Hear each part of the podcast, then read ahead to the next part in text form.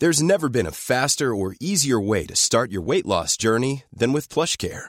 PlushCare accepts most insurance plans and gives you online access to board-certified physicians who can prescribe FDA-approved weight loss medications like Wegovy and Zepbound for those who qualify. Take charge of your health and speak with a board-certified physician about a weight loss plan that's right for you. Get started today at plushcare.com slash weight loss. That's plushcare.com slash weight loss. plushcare.com slash weight loss. Burrow is a furniture company known for timeless design and thoughtful construction and free shipping, and that extends to their outdoor collection. Their outdoor furniture is built to withstand the elements, featuring rust-proof stainless steel hardware, weather-ready teak, and quick-dry foam cushions. For Memorial Day, get 15% off your Burrow purchase at burrow.com slash ACAST and up to 25% off outdoor. That's up to 25% off outdoor furniture at burrow.com slash ACAST. Sans Pants Radio, Australia's most cowardly podcast network. Hello and welcome to Scaredy Boys, a podcast where three cowardly friends discuss horror movies. I'm Damien, I'm Sean. And I'm Tom. and for this episode we watched Pan's Labyrinth.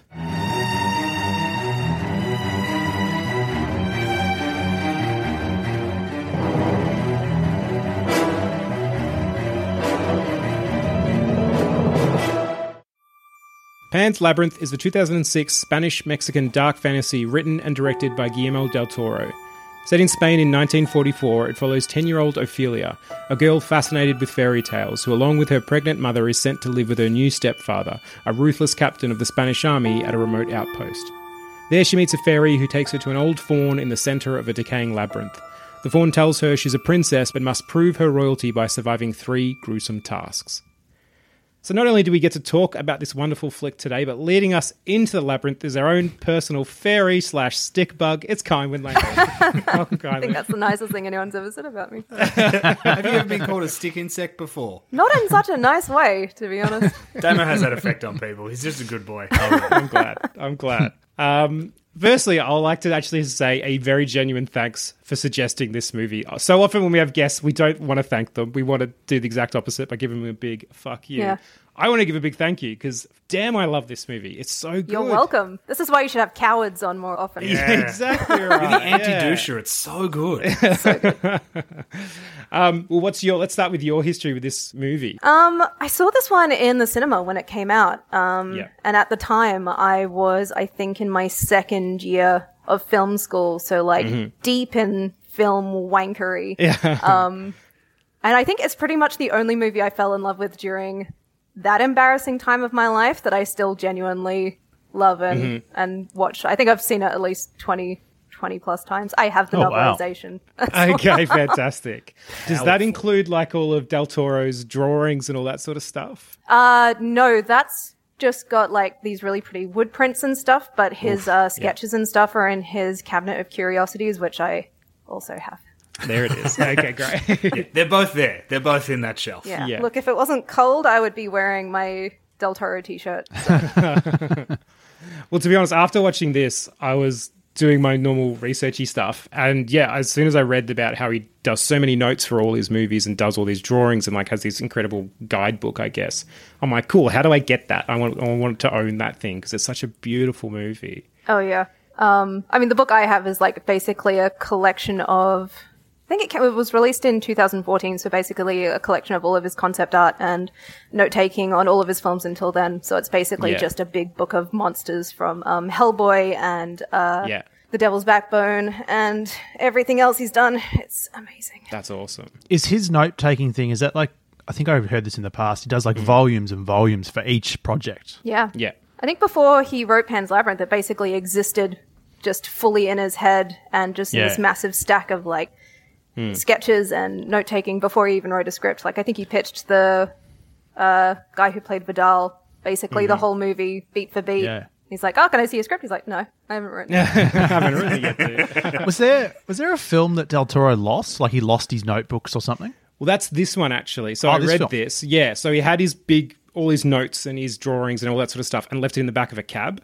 And basically, the cab driver saw it, realized basically how important it was, and tracked Del Toro down, like at a, at a cost to, to himself. Oh. Wow. hero. Bless that man. That is. So we would not have had this movie if it hadn't have been for that cab driver. Pretty much, because the film was far from completed. Yeah. That is huge. yeah. Like the idea, it, it's one of those things where I guess hearing that makes me so disappointed that we never got. I'm disappointed about this every day that I wake Mm. up. I have a moment where I think about this, but disappointed that we never got Del Toro's Hobbit. Like I was knowing just that, saying this to someone like yesterday. oh, just because it all would have been there, and you know, it just it wouldn't have been three movies that go for like Yeah. 800 hours that I don't care about. Like, Tom, There's an yeah. alternate timeline where Del Toro's Hobbit got made and nothing terrible ever the world ever was at peace for all It's the perfect timeline. That's where the, the branch happens. Yeah. Is We get he doesn't make the Hobbit, and we're in lockdowns all the time. Yeah. But if he does Mm-hmm. make the Hobbit, fuck, we're all rich somehow. World peace. World peace. Climate change gets stopped. Oh man, Yeah. that timeline absolutely rules. James Corden exists in both, unfortunately. Oh. To balance out. but in the other timeline, he's just like working at a cafe. Ah, this is oh man, I'm gonna go to there. No one's going to be thrusting at you in a rat costume. So, Kynwin, when you watched this at the cinemas, were you was it like love at first sight, or were you were you still was the coward in you enough to be like, oh, this is this is scary and a bit gross? Um, luckily, the coward in me disappears the second anything like this movie happens. Yeah. Like, I was the most cowardly child imaginable, Hmm. but I was the only kid who was able to watch The Dark Crystal without crying. and I feel like this is probably the exact same part of my brain Right. Waking up. yeah. So dark fantasy, you're like, whatever, throw it at me, I'll Yep, take it. Pretty much. So I actually had the exact opposite experience. So I, I remember watching this when it came out, and in my memory, I was like a little boy. But I think it was just because I had the fear of a little boy. Because this movie isn't that old for me to have been a little boy when I watched this. There's no way. There's no math on earth when you are ten. exactly right. I wish, I wish, but instead, like I was a man and I was just terrified. and like the thing that I remember traumatized me the most. So I this is only I only rewatched this for the second time recently to for the, for the podcast.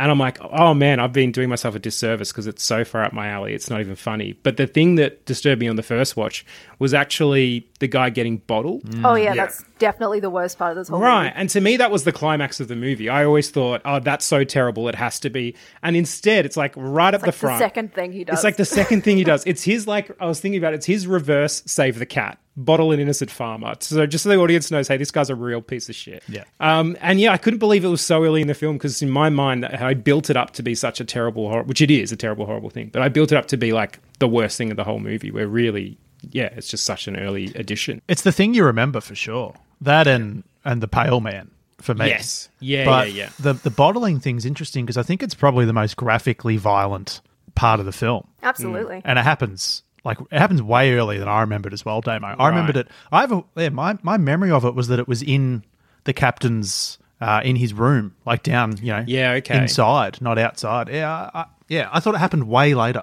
Right. See, on this rewatch, I was even thinking like I couldn't remember who he bottled. I just know he bottled someone. Yeah. I'm like, shit. Oh, don't tell me it's the his wife. Don't tell me it's the mum. I was like, I was going to the darkest possible places. Yeah, It's okay. It's a random farmer. it's an innocent. Oh, that's farmer, fine. That's yeah. farmers. Whatevs. Did you guys read that Del Toro like lived through a similar experience to that? A friend of his was bottled like that. Oh, shit. No. so this happened, I shit. think, twenty. I don't know, I don't know when he was a young man, probably. Right. And he was getting whipped by chains by Hmm. this guy, and his friend was getting bottled much in the same way as the character in the film. And he said the weird little detail that he remembered, and he still remembers to this day, is that the bottle never broke. Oh. And so that's why you get what we get in this film. clubbed with the end of the Yeah. bottle. Jesus. Bottle doesn't break. Far So out. brutal. I think my thing was I remembered it being I remember the bottle scene being violent, but I remember in my head being like, oh, that's not. I remember it being early because I remember being outside, and I'm like, in my head, I've gone, it's the entree to a much more violent act later, and I had the whole um the mouth cutting thing way worse than it. Like it's still awful, yeah, but yeah. I was like, oh, it feels like. I, I thought he did it to himself or someone spooks. Like I couldn't remember the scenario that it happens in. But then I was getting confused. What I had done is I can, had combined the scene where he sews his mouth together Yeah. And the scene where he gets his face cut with the scene where he mimes cutting his own throat in the mirror. Right, yeah. Oh. I'd basically morphed them all into one horrific straight razor Sweeney Todd. yeah, that's way worse. nightmare.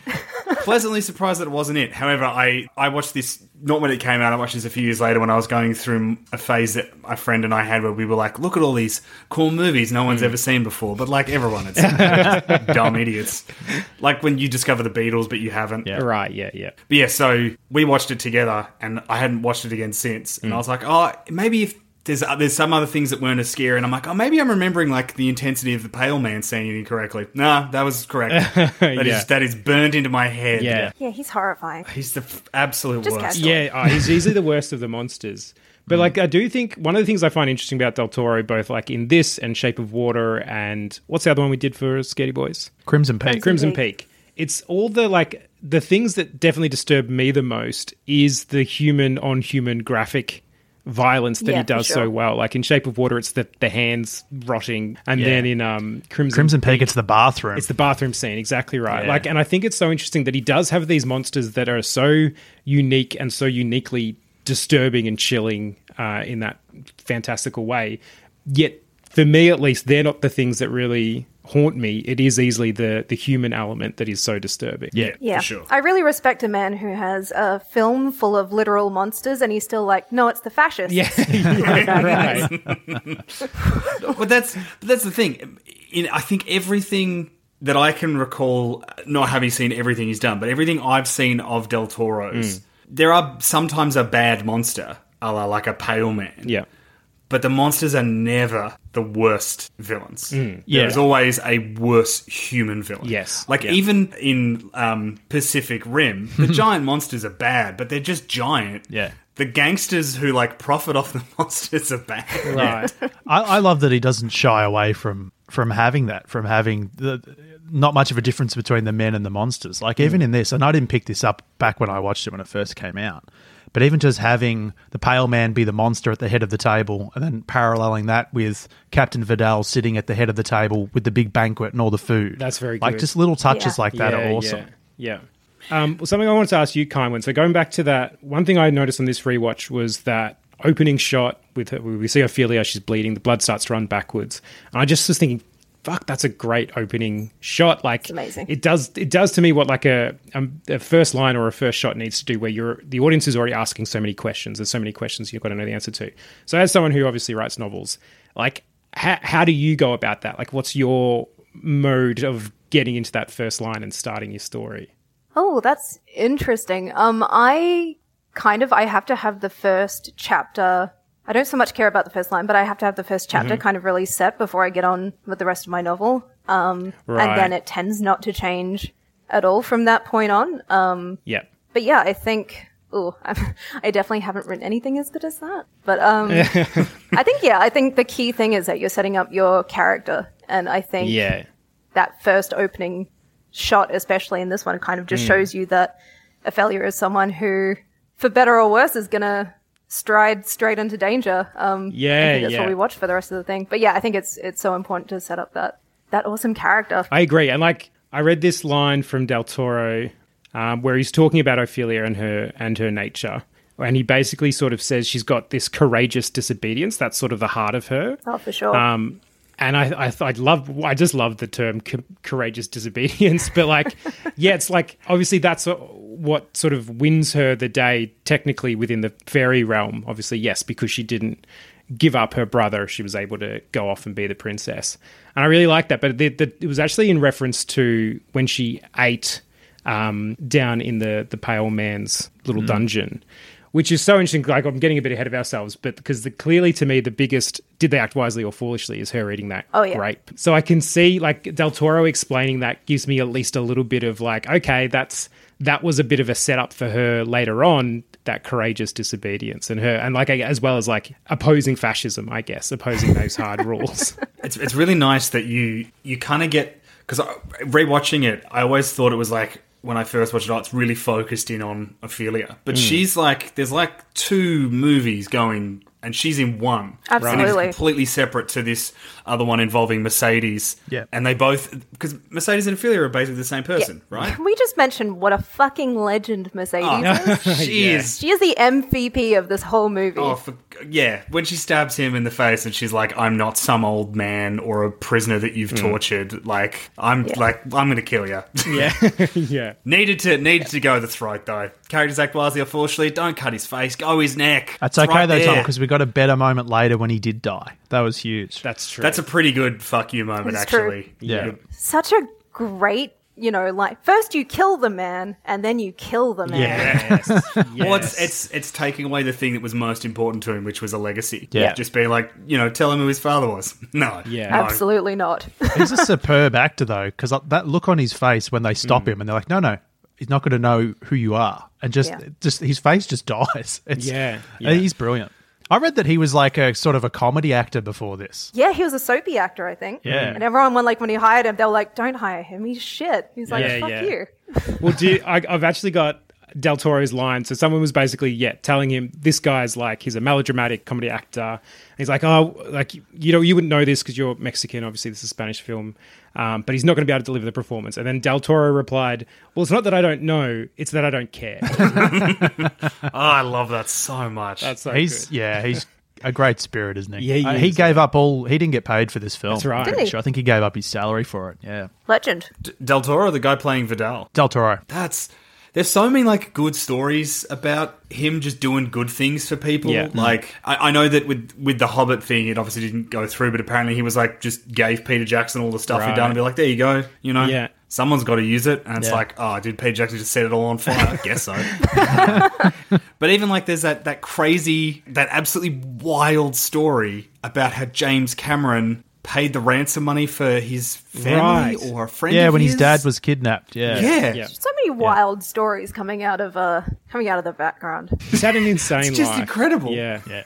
He seems like to me like a human Totoro is how I picture Yeah. him. Yeah, Yeah, I, I no, haven't that's read good. like I can't remember which character it is in this, which creature, but it was like Del Toro had the idea for this creature because some place he worked at, he had to walk through the morgue every day, and then went and had lunch in the cemetery. Oh, It's like, what the hell is your life, oh my man? god. I mean, this is a guy who ended up making monster movies, so yeah. True Yeah. enough. Well, like the, I read that the faun in the movie was inspired by a lucid dream he would repeatedly have when he was a child, where every midnight he would wake up and a faun would gradually step out from behind a grandfather clock. Yeah, So that man has that's literally met a faun. fucked. Like, I, I mean, I guess, yeah. So he had that nightmare made Pan's Labyrinth. Tom, what are you going to do with your recurring Ewan McGregor nightmare? Get excited for Ewan's Labyrinth, starring a small boy fighting fascism in rural Australia. Um, well, another thing I wanted to talk about was the fairy tale of this movie because it's such a like. Man, I loved it so much. Like I said, it's so far up my alley, but it just made me want to watch everything that could possibly be in a dark fairy tale realm. But one thing I noticed watching this one was like when he can, he really subverts it. So one thing I was thinking is that we've got a wicked stepfather instead of wicked stepmother, and then another one was that normally in fairy tales, yet there's some sort of magical animal leads you to the awesome fantasy realm. But in this one, it's not a cute mammal of any kind. It's like this insect. It's like, you know, something fairly uh, more in the unpleasant realm. Um, and then even, yeah, with instead of the opposite nice thing at the start, save the cat moment, we bottle an innocent farmer. like, I love that he, he really goes for the dark side of the fairy tale nature all the way through. yeah, for sure. And another thing I noticed on that, um, so one one thing I read was that the circle, there's a lot of circles around Ophelia because it's sort of that's symbolizing that she's sort of in this different realm wherein in the especially for the general, there's a lot of straight lines and this sort of stuff, sort of getting their nature across. Tell me if any of you guys picked up on this, but I have a theory that before uh, she does the three tasks, we see three circles above the bath when she's in that bath for the first time. In the window, or the window is these three circles, and I sort of caught that. I'm like, oh, that's that seems there for a reason, so I made a note of that. And then later on, after she's done the first one, she's got the lantern, and there's two circles on that lantern. So I'm like, oh, okay, maybe every time she does a thing, and then the if it is true, the last one when she goes, she gets put in her own room away from her mother. There's a single circular window in her bedroom. Oh shit!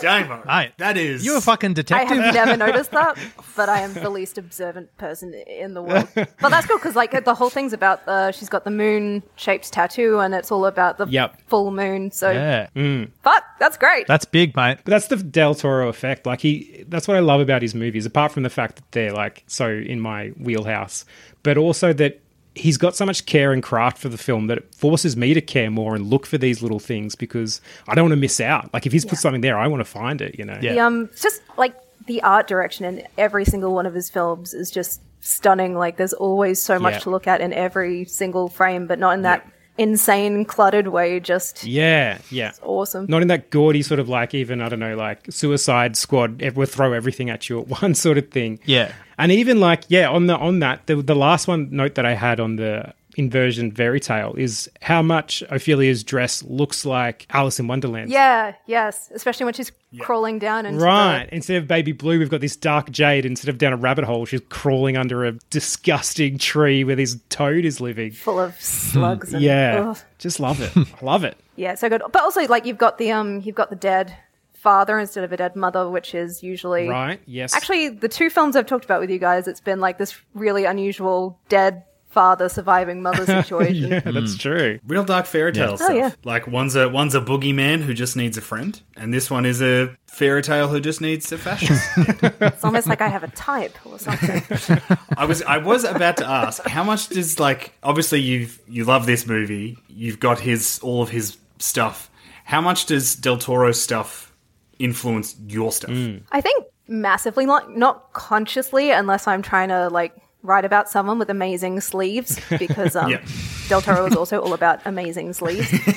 um, but yeah, like I really like um, both Del Toro and Miyazaki. Um, Kind of really influences the way I write villains and the way I write monsters and sort of magical creatures. Because I also generally subscribe to a the villain is usually someone just with conflicting motives rather than someone who's straight up evil because I find that this movie aside sometimes boring. Mm, um, but yeah, I, I just love the fact that humans are like I'm not going to go oh humans are the are the scourge, humans are the plague, but I do think yeah. humans are much more complex and much more capable of hurting each other, and I think that's what I find like that's what in horror really Hmm. frightens me. Like it's not beasties. It's like I can watch the alien movies really comfortably Hmm. because I'm not actually that worried about an alien messing up my life. But like I am quite worried about people being terrible in my direction. Yeah, yeah. The Strangers is not a, like Oh. the aliens. I will easy. never fucking watch that movie. I will never sleep again. I saw the poster, Yeah. and I think about it every time I go on. I'm holiday. happy for you. Don't watch it.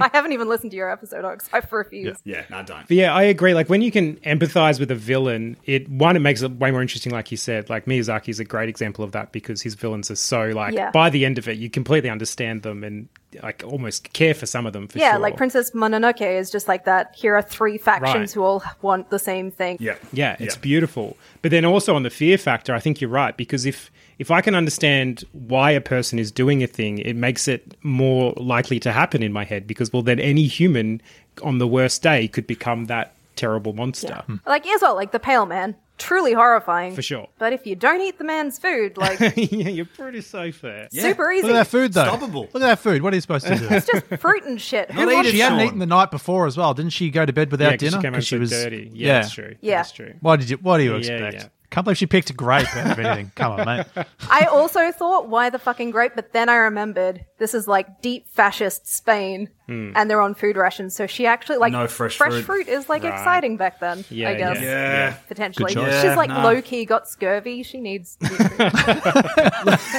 Look, we've all been at the supermarket, and if you take a grape while you walk around the supermarket, it's not a crime. actually, that's fair. And like, what little kid like doesn't reach out and grab a cheeky little grape as they're going past? So Yeah. Imagine you're just in like Woolies or Coles or like your local grocery store, and you just take a grape, and then you just hear like this like hissing noise, and the pale man just comes out. he And just rises from the oranges. just comes out of the loading dock, pushing a trolley with one hand out. Like, With a little like Coles name tag on. pale and Burrow is a furniture company known for timeless design and thoughtful construction and free shipping, and that extends to their outdoor collection. Their outdoor furniture is built to withstand the elements, featuring rust-proof stainless steel hardware, weather-ready teak, and quick-dry foam cushions. For Memorial Day, get 15% off your Burrow purchase at burrow.com/acast and up to 25% off outdoor. That's up to 25% off outdoor furniture at burrow.com/acast. All right, guys. Uh, were we scared? Oh yeah. Yeah. Yeah. The first time I watched it, I was scared, but that was literally Ah, So now 12 years the ago. the twentieth time, not so much. no, honestly, I just this is my comfort movie, which I know is insane, but What what would have scared you the most? Would it have been the Pale Man? yeah, back then it was uh definitely the first time I watched it. The Pale Mm. Man gave me some uncomfortable nighttime feelings. Yes. and then also just yeah, I think Vidal is a great terrifying Yeah, yeah. villain because yeah, I mean glasses Yeah, a right. to death Yeah. without breaking the glass. Yeah, That's that's powerful. And then blames someone else for him killing an innocent. He has that whole thing where he hands the rabbits to him and he's like, search them properly mm, next time. Mm. Like, this man's death is on Right. you. it's very Scott Morrison of him. I think he's one of the best screen villains. Yeah. I think he's that fucking mm. good. Yeah. Like, uh, Del Toro asked him to drop his voice by an octave as well, just to make him more Oh, okay. menacing. He said, drop it by an octave, but also speak in a really neutral way whenever you can. Right. Because, yeah, you could imagine an actor looking at that character and being like, I'm just going to go really big. Right, right. But this guy doesn't. He goes small, Yes. and it's way scarier. Yeah. It's like really um kind of shark like the way he's like he's really mm, Yeah. still and he's really like sleek, he's pristine, his uniform's just right, his hair's just mm-hmm. right. Yep. And then you see him like watch himself in the mirror and like slash his own throat, mm, like Yeah. theoretically, like he hates himself almost as much as he hates everyone else, Right. which is Yeah. also really quite scary. He's got daddy oh. issues. Yeah. oh, big so time. many daddy issues. That, that whole, that whole, again, it's, it's just painting the picture of this man, that whole bit at the banquet mm. where that guy tells the story, and just the, the, the barely contained, the only reason that everyone at that table isn't dead mm. is because he isn't allowed to kill them. right. Yes. like yeah. the Yeah. barely suppressed rage and just the no that's not true Mm, and you're mm. like why would you lie about that why are you Yeah. so there you are so fractured into so many like he's not a Yeah. if he wasn't so bad that would almost be a redeemable oh i get why this guy Mm, i mean you do get why he is the way he is Sure. from that little little beat he's Yep. just a this is what he does he's he's It's like, yeah, like he's so afraid of anyone knowing what could potentially be a vulnerable fact about him that he just lies that his dad ever had Mm, Yes. to watch. And then just negates the whole story and makes this other guy look like Yeah. a big yeah I think he definitely killed Ophelia's dad as well. you reckon? Ah. That's my take on the on the rewatch. Yeah, I think he right. Because he would have already met Ophelia. He would have met Ophelia's mum. Yep. And then, yeah, the, oh, we met again later after he, uh, he came back Yeah. in. Whether he killed him or he had you know men Right. kill him for him, I th- I think it's I think there's enough there to sort of Yeah. lightly imply. I'm instantly Yeah. on board, Sean. Yeah, I agree. Mm. yeah. My alternate theory, Ooh. Um, because I reckon her dad died just war generalness. just Um, the general war yep. On the death certificate, war, war brackets, general. but like he just doesn't give, but um like he just gives he gives absolutely no shit about this woman. Like he doesn't care that she's beautiful. He doesn't care that she has anything to say. Like he clearly doesn't have a lot of like like he doesn't even sort of lust for Right. her really. Like he barely even looks at her. And she on the other hand we know that she's been alone for a long time and she's lonely and I'd say pretty depressed so I'm going to say that this woman basically kind of fixated on him a little Yes. Yeah. Yeah. um, and he basically took advantage of a very lonely, depressed woman who possibly struggling to take care of her daughter yeah in yeah the war times. right. Yeah. Oh, yeah. Yeah, yeah, yeah. So yeah, I'm gonna say like either way, he's a huge dickhead, but I think like he probably sees in her this woman's going to give me a, A son. son, mm, yeah. She can hang out until he's born, and then he probably would have Yeah. neglected her to death or actively. Right. he literally only cares about the son. In fact, Hmm. when they arrive at the house, I don't speak Spanish, but there's the way that he greets them. There's a certain there's two ways you can greet people in that language. I think I was reading, and it's like if there are two women, you say hello in a certain way, but if there's a man present, you say it in a certain way, and he greets them as the man. Oh. Right. So he's literally he's just talking. He's, he's she's invisible. He's talking to his son. He's unborn Wow, son. yeah. Right. Yeah. That's Well, 'cause awesome. he doesn't really kiss her or anything. He puts a No. hand on her pregnant stomach. Like that's Yeah. Yeah. And even that, that great bit with the doctor, where the doctor's like, "How do you know it's a boy?" And he's just like, "Don't fuck with me." Yeah. Yeah, yeah. As well, like yeah. he just he doesn't say like a single he barely addresses her and he kind of just orders her around. But like she Yeah. calls him uh my love, but he doesn't ever say like a Yeah. single affectionate thing. And when she does talk about how they met, he like tells her to shut up and that she doesn't know how to act in public. Yeah, Yes. yeah. And that's the thing. Like he's just the going back to what you said before, Sean, about how he's actually so neutral all the time, but you can feel how dangerous he is all the time as well. Yeah. Like, and that neutrality makes it so much more intimidating. Yeah. yeah. It's it's that horrific um but perfect example of how like so here's the thing you have the pale man who very easy to understand how he operates if you eat his mm. food he kills you Yeah. right that's it And he prefers children. and he prefers children He's got an appetite for children. Yeah, you can seal him away he's still out there. That's thing. That's one thing I do hate is that she just seals him up. He's still awake, mm. Right. right? Because I assume I assume the pale man just keeps awake until he has fed. Mm. oh, that's grim. Like Next kid that. that goes down there, fucked. Anyway, So is that pile of shoes? Yeah. Ugh. So yeah, so Pale Man, understandable. He is a literal monster with hmm. eyes in his hands. He is horrific looking. Yeah. But you understand how he operates. Vidal is this weird.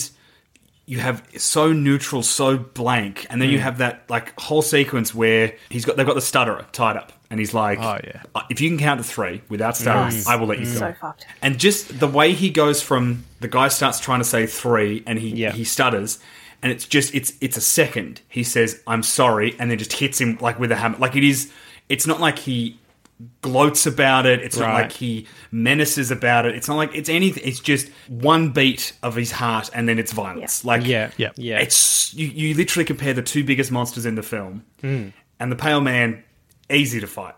So easy to fight. yeah. Yeah. Yeah. Yep. Yeah. Don't eat the food. Del Toro's inspiration for the Pale Man is actually the Catholic. He's he's based the Pale Man on the Catholic Church. There's a Vatican vibe in that room. Yeah. He's very against the Catholic Church, but that character specifically, the Pale Man, because the idea is that it's got everything that it needs on the table, but it, instead it chooses to hurt children. Oh, Wow. That's brutal. Whack. Yeah. That's On that, I did also read that the the eyes and the hands is like a form of stigmata, Yeah. which is obviously also yeah, He's What a good. design! yeah, yeah. Well, on that, I want to also give a special mention to the toad. Uh, and it it's vomiting of the Oh, disgusting pink mess, and then the deflating of its like remains. It was so grotty. And It's so gross. gross. Like it's so repulsive. I can't help. I um. Do you guys remember Pizza Pockets? Yeah. Every Oh, time yeah, it yeah, first yeah. opened, I think of a pizza pocket, which is so fucked. delicious. haven't had a pizza pocket since watching Pan's. Just No. can't do Yep. it. Never will again. All right, let's jump to did our characters act wisely or foolishly? Yeah, look, I want to say the obvious one, Yeah, let's start with let's start. but then with the obvious yeah, when you break it down, you're like, oh, I get it. The whole movie is about, you know, uh, rebelling. Really, that's Yes, just what she's yeah. doing in that moment. right, as well, yeah. Like if she she's a little kid Yeah. yeah, who, for fairly understandable reasons, people have forgotten to feed her for like the last twenty four hours. She's Yep. just made it past this terrifying monster. She's feeling a little cocky because she found the right door. She's gonna sneak a grape and Yeah. uh, get two fairies horribly killed. yeah, yeah. That's. I think there's enough there to forgive it, but like easily when I saw that, you're like, Yeah. what are you doing? Like, there's one rule. It seems easy to follow. Don't eat the grape, love. Uh, especially, Especially she's just grape. chowing down on. She only eats two grapes, Go right? for a fucking tart. You can't hear, you can't hear Pale Man getting up and coming towards you. Right. Your fucking ears painted on, Those kid. fingernails are noisy. yeah, actually, they are noisy. They're disturbing. Everything about the design of that creature is so fucked. Yeah. awful. Like they're not Yeah, even yeah. nails. Del Toro it's sat next to. Stephen King during the screening of Mm. this movie, and he said that Stephen King like that scene fucked him. He just was like squirming in his seat, and Del Toro said it was better than winning an Oscar. Was like highest praise of his oh, career. Oh, that's great. That has to be it, though, right? Like, if, if you're. An Oscar's great and being recognised your peers is great, but making Stephen King want to kill himself. That's like, I made the king of. The guy is the master of horror, and I made him piss his pants. yeah, Stunning.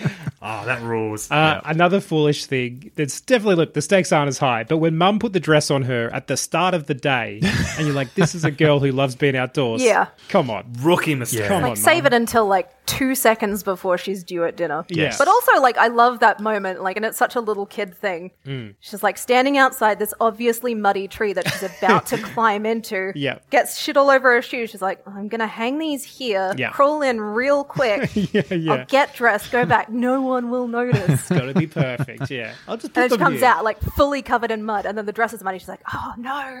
Who could have guessed? Exactly. Yeah. I think one of you guys mentioned this one before, but when Mercedes has the chance to kill Vidal, Yes. and she Yeah. and she doesn't, that's a Yeah. bad choice. Yeah, that's baffling because she literally even tells him she's going to kill him. Like, and again, yes, we definitely get the greater killing later and the killing of his spirit through, you know, your son won't even remember, won't even know your name. Yeah. Um, but yeah, I immediately was like, oh, make a note of that because that's yeah, cardinal sin, right? Yeah. Yeah, she went for the gloat instead of the efficient kill. Yeah. Went for the gloat instead of the throat. Hey, Brilliant. there we go. how the Way goes. better. Thank you. you. You set that up for me. Uh, I just Teamwork.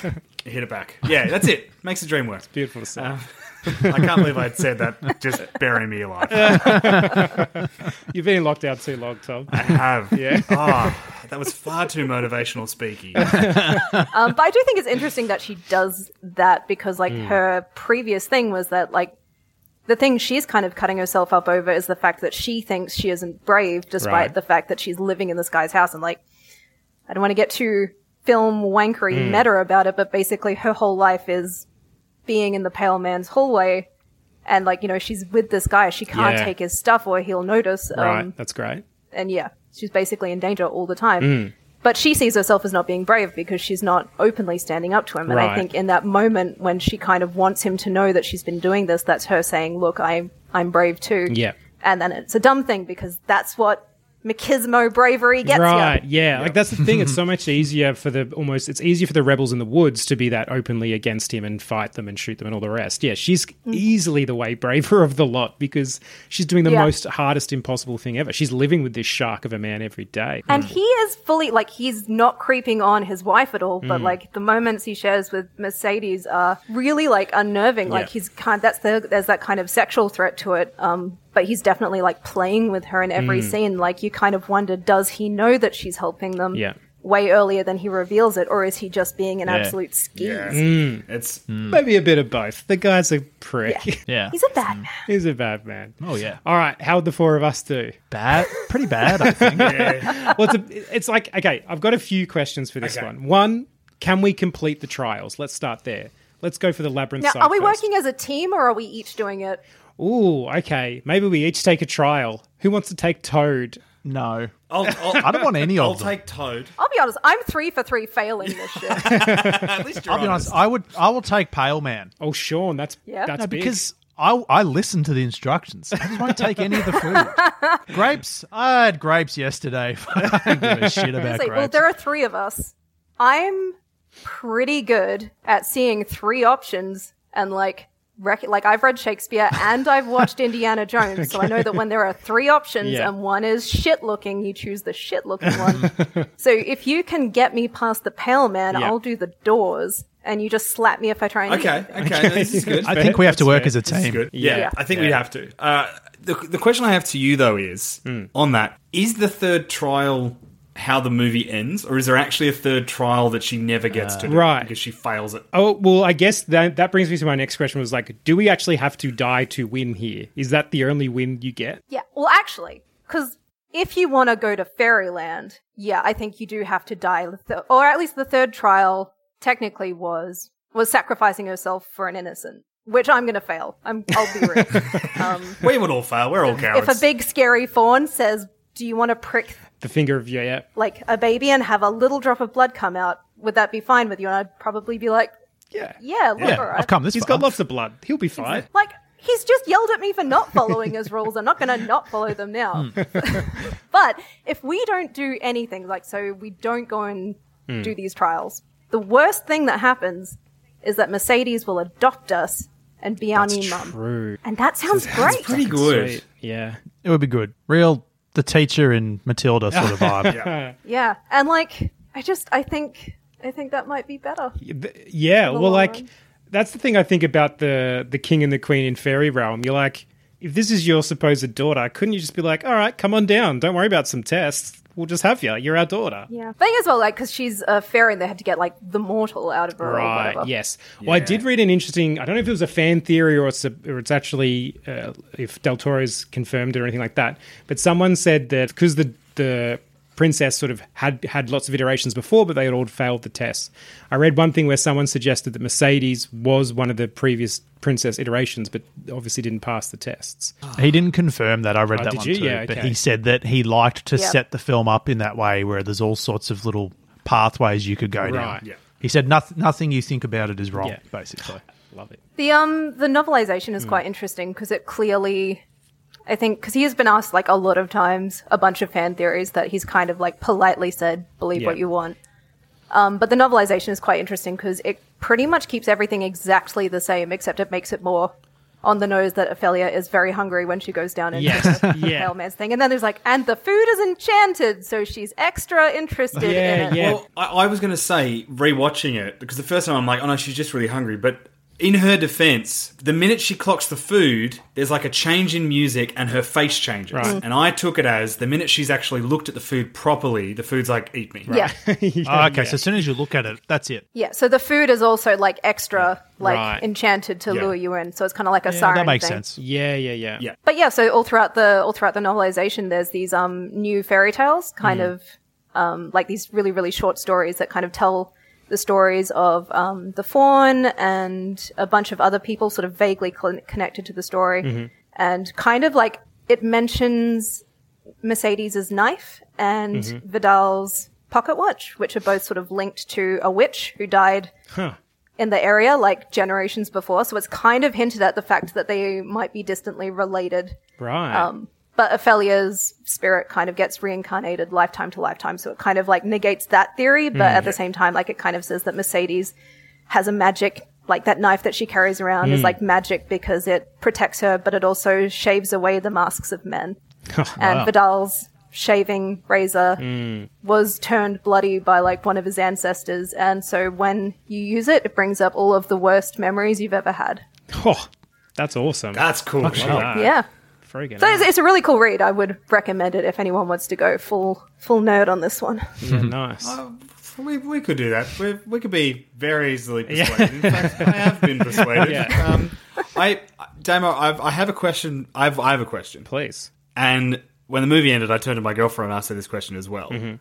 Um, Fairyland, real or fake? Real. Ooh, I'm in the real category. Yeah, I'm definitely all over the real side. Of I, I think it's like Del Toro said that there's you could look at it and and go from both angles. I think because you can look at some of the design of the house and you can see like the faun's face in like three or four spots in the house. Okay. so it, it, it's that idea of like her real world blending into her fantasy world mm. to kind of uh, like as escapism, but. Uh, because that was what I thought. I kind of thought, uh, because you have that point of view shot of Vidal's Yes. where she's talking to nobody. Mm-hmm. And that's the only type of shot in the film like that. Yep. And so that leads you to think, oh, okay, it's all in her head. But then Del Toro came out and was like, no, no, I, it's real. Like, I meant for it to be real. Yeah, you yeah. can look at it the other way if you want, but I mean for it to be real. He used to answer that question kind of like, oh, you know, it's whatever. Mm. But like, Yeah. it, the other thing the novel does is very much say like, it's real, guys. It's Yeah. it's very much real. He even has that moment because I was flicking through it this morning just to check, and um, like that moment when Vidal sees her talking to no one. It's like the description is like maybe he just believed too much grown up nonsense to be able to see what was there. right. Yeah, That makes sense that, yeah, Vidal's. There is no way on earth any fairy or magical creature is visible Yeah. to Vidal. He's a piece of shit shark man. Yeah. I have this I have this quote by Del Toro, which is his idea of the what the essence of the film is, and he said the tyrant's reign ends with his death, but the martyr's reign starts with his death. And he says, I think that that is the essence of the movie. It's about living forever by choosing how you die.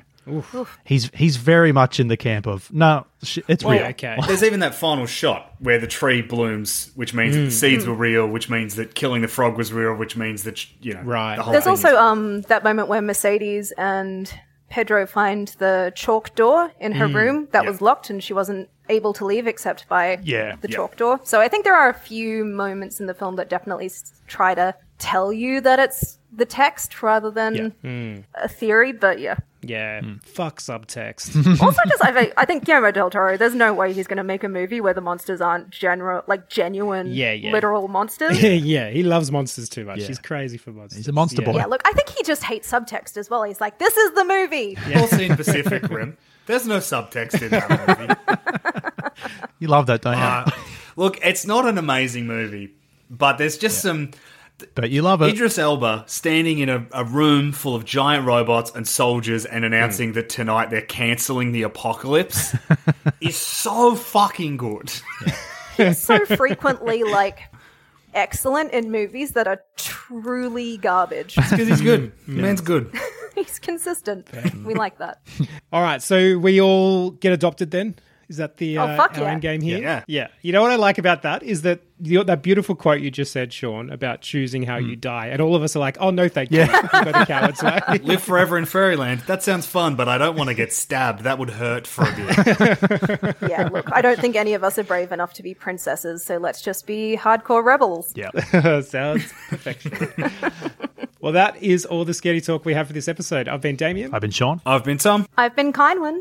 And once again, thank you so much for coming on and chatting this awesome movie with us, Kindwin. You're welcome. You've chosen the best movie. I just, I'm so happy. I'm so glad that I chose something you didn't all turn around and go, actually, we think this is shit, because I would have had to leave immediately. It's like one of the few times I was just genuinely excited. Like I knew I was going to love it because of all this, all the Del Toro stuff I've watched lately has been so great, and I was just excited to watch Scaredy Boys movie. It's it's a rarity. Yeah. I'm glad to have brought this to your lives. And Kyman, you've got a new book out. Yes, I do. What is it about and where can we find it? Um, Firstly, how dare you make me remember what the book I wrote is about? um, but yeah, so actually, I guess this is probably relevant because I think Guillermo del Toro was probably a subconscious influence on this one. Um, yeah. So this uh, it's called The Misadventures of an Amateur Naturalist. Um, it's like a cozy, whimsical, occasionally spooky um, historical fiction um, about a young woman who wants to be a natural scientist. Um, and then through a series of like well-meaning but very poor choices ends up in the lair of a monster. Um, and it's kind of like a sort of lesbian Beauty and the Beast, charming Awesome. thing. Sounds great. Um, oh, and you can find it. Uh, I guess check out my website. There's all the links. Otherwise, just Google it. It comes up. Cool. Awesome. We'll do. Heck yeah. Thank you. Cool. Thanks again, Kynwin. And if you scared listeners would like to contact us, you can do so at 3scaredboys at gmail.com or you can find us on Twitter at scaredyboys or individually, I'm at Midday Pajamas. I'm at Carney from 55. I'm at Awkward Trade. And I'm at Feed the Writer. Stay scared, everyone. Went for the gloat instead of the throat.